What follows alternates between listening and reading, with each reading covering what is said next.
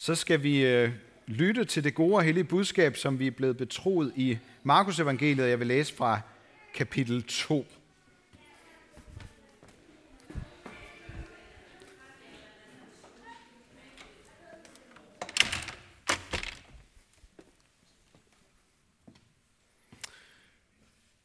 Da Jesus efter nogle dages forløb igen kom til Kapernaum, rygtedes det, at han var hjemme.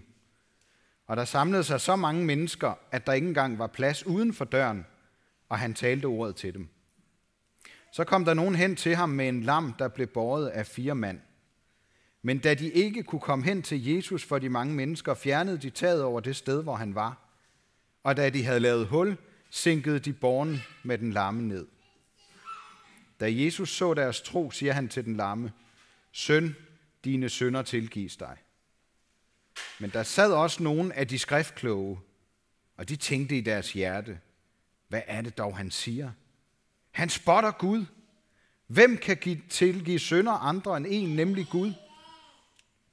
Da Jesus i sin ånd straks vidste, at de tænkte sådan ved sig selv, sagde han til dem: Hvorfor tænker I sådan i jeres hjerte? Hvad er det letteste, at sige til den lamme: Dine synder tilgives dig, eller at sige: Rejs dig, tag din borger og gå? Men for at I kan vide, at menneskesønnen har myndighed til at tilgive synder på jorden, siger han til den lamme: Jeg siger dig, rejs dig, tag din borger og gå hjem. Og han rejste sig, tog straks borgeren og forlod stedet for øjnene af dem alle sammen, så de blev helt ude af sig selv og priste Gud og sagde: Aldrig har vi set noget lignende.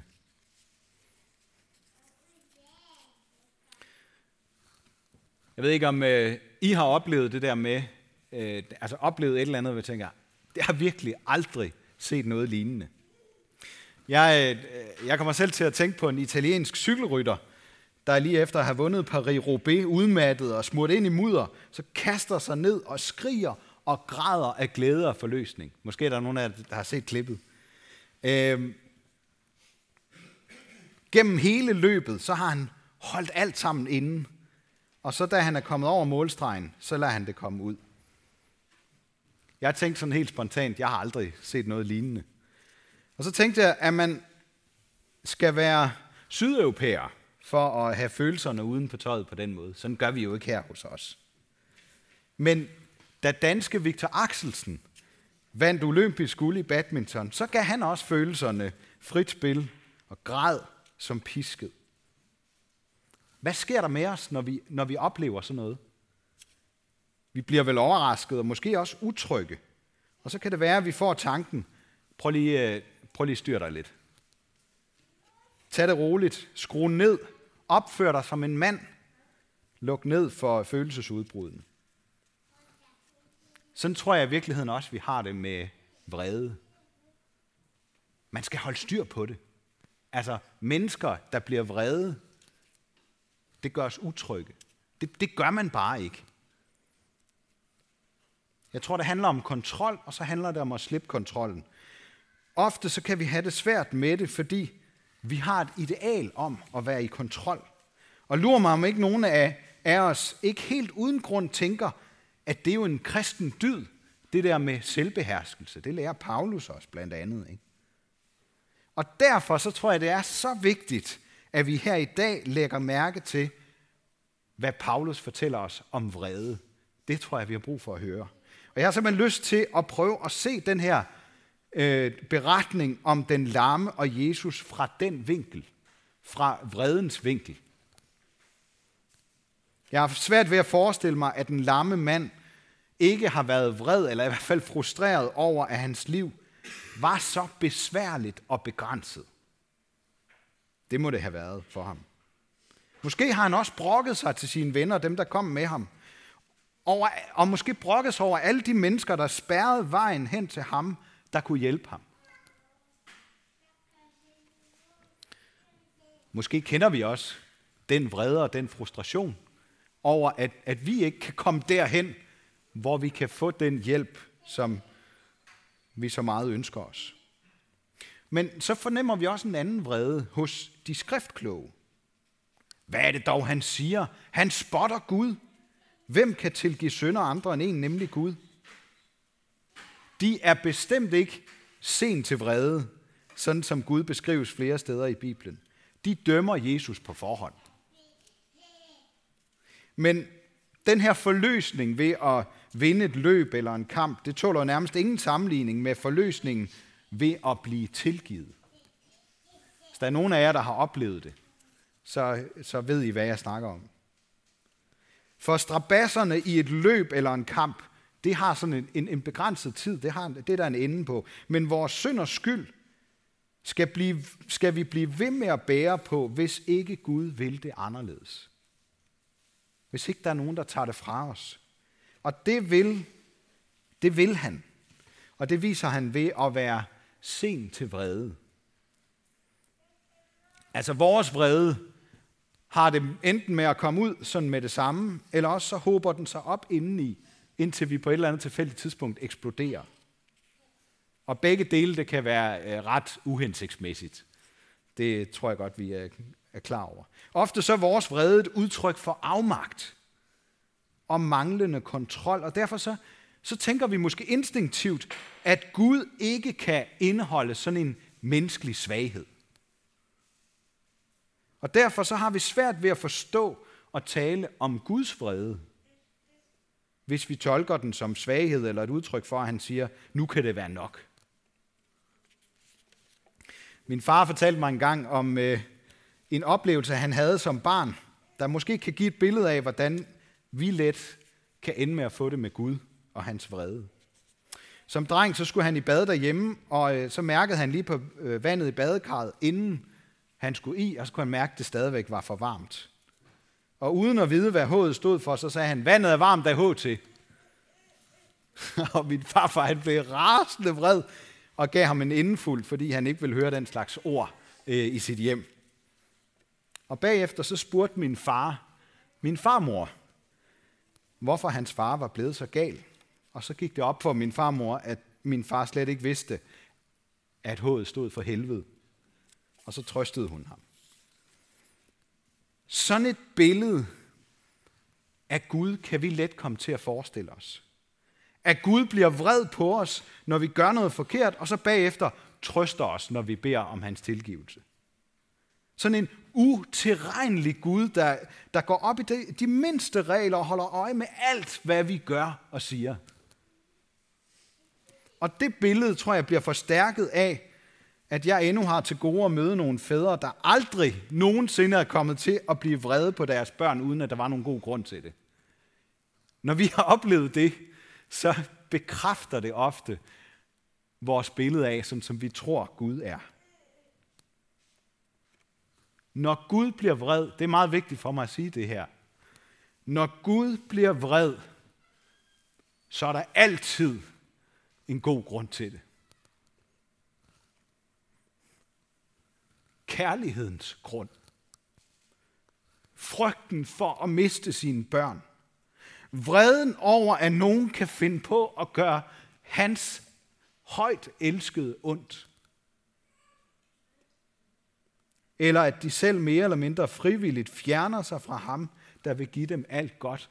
Det er den gode grund til, at Gud bliver vred. Stærkt eksempel fra det gamle testamente ser vi der, hvor egypterne holder jøderne som slaver, og jeg ved ikke, om I kan huske det, de drukner deres nyfødte i Nilen. For at de kan bevare kontrollen over deres billige slavearbejdskraft. Og så tvinger Guds kærlighed ham til at sende Moses for at redde folket, og hans vrede udsletter kong Farao over hele hans hær. Ikke fordi de alle sammen var dårligere mennesker, men fordi de ville forhindre Gud i at vise sin kærlighed til sit folk og satte sig op imod Guds plan om frelse og redning. Jeg ved ikke, om I kender det, men det, der hedder The Bible Project, de har en fin lille video, der fortæller om, hvordan det er Guds væsen at være sen til vrede. Han gav egypterne hele 10 chancer for at ændre på Guds folks forhold.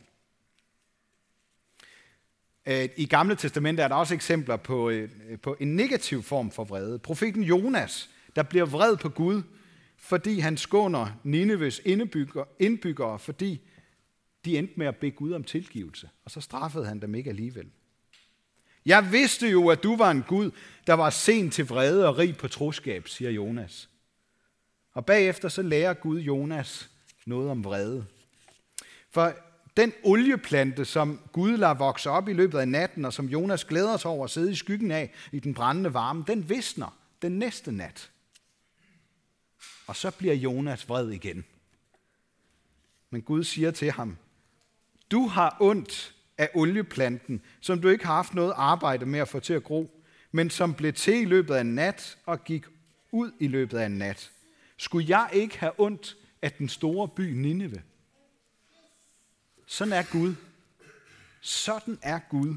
Han fortryder aldrig sin vrede, fordi han har forløbet sig. Han fortryder sin hellige og retfærdige vrede, fordi han er sen til vrede og rig på troskab, i modsætning til os.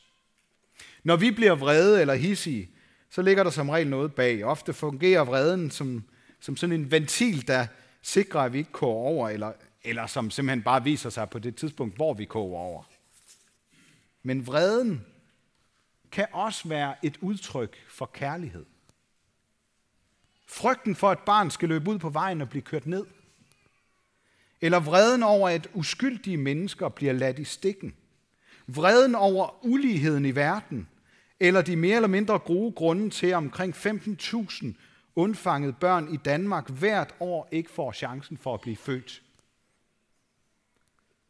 Kærligheden til medmennesker kan vække en hellig vrede i os, som vi ikke skal undertrykke, fordi det er en god og det er en livsbekræftende vrede. Jeg ved godt, det lyder modsætningsfyldt, men jeg tror, vi skal holde hinanden fast på det, fordi Paulus udtaler sig så spændingsfyldt om det at blive vred. Jeg ved ikke, om I lagde mærke til det. Han siger, bliv blot vrede, men synd ikke. Når nogen vil bilde os den løgn ind, at et menneskeliv kun er noget værd, hvis forældre eller andre sætter pris på det. Bliv blot vrede, men synd ikke. Fordøm ikke de mødre og fædre, der skal tage et umenneskeligt svært valg. Men bliv vred over en accepteret samfundsstruktur, der lader mange ufødte børn i stikken. Når nogen stjæler i form af skattely, overrenter og udnyttelse af mennesker i fattige lande, bliv blot vrede, men synd ikke. Slid i det, ikke for at få en større del af kagen, men for at kunne udligne samfundets uretfærdigheder. Fordøm ikke bankfolk, men lad dig udfordre til selv at leve som et nyt menneske, der er kendetegnet af sandhed og fromhed. Lad ikke solen gå ned over din vrede, siger Paulus. Det tror jeg, det er et af de klogeste råd, vi kan tage til os. Fordi bitterhed og bittert fjendskab gror alt for godt i tavshed. Guds hellige vrede ser vi ikke kun i Det Gamle Testamente, den ser vi også hos Jesus. Kun lige sådan et glimt i dag, hvor han ved alt om, hvordan de skriftkloge skumler, men ikke vil lade dem spærre vejen for den lammes helbredelse og frelse. Prøv at huske på, at det var Jesus, der blev vred på sine disciple og venner, fordi de ville forhindre de små børn i at komme hen til ham. Og han rasede over, at nogen havde gjort Guds tempel til en markedsplads. Og så sagde han, at de ledende jøder havde djævlen til fare, når de ikke ville anerkende ham som Guds søn. Og allermest barsk, så sagde han, at den, der får en af hans mindste til at miste troen på Gud, hellere skulle have en møllesten hængt om halsen og drukne. Jamen, det er jo helt ubærligt at høre på sådan noget. Hvis vi glemmer, at det er sagt af en, der elsker os og ved, at alternativet til at blive reddet er langt værre. Vi må aldrig fordømme dem, der ikke forstår evangeliet om Jesus, eller endnu ikke har mødt det. Men vi må gerne udfordre andre på at overveje, Hvad der er det værste og bedste i livet og efter døden? Det letteste for Gud, det vil være at straffe synden og udslette alt ondt sammen med os. Men Gud gør det anderledes. For han er ikke på den måde. Han er sent til vrede. Og han vil hjælpe os, der ofte kommer til at leve som det gamle menneske. Det, der lyver og stjæler. Det, som ikke altid er sent til vrede. Gud valgte en anden vej. Han valgte den sværeste vej. Han tog Guds retfærdige og hellige vrede på sig, så Gud den dag i dag er kendt som ham, der er sent til vrede og rig på barmhjertighed og troskab. Så når vi bliver vrede, urimelige eller gør ondt mod andre, så må vi huske på nogle af de sidste ord, som Jesus sagde. Far, tilgiv dem, for de ved ikke, hvad de gør. Evangeliet til os i dag, det er, at ingenting kan skille os fra Guds kærlighed og tilgives. Lad dig bære som den lamme af vennerne, bære af fællesskabet hen til Jesus. For han har magt til at gøre det sværeste af alt, til at befri os fra synden og give os et evigt liv i tilgivelsen forening med den Gud, der vil helbrede og genoprette. Ære være Gud, vores far, der har skabt os i sit billede. Ære være Guds søn, der tog vores straf, så vi kan leve i frihed. Ære være Helligånden, ham der gør Guds kærlighed levende for os.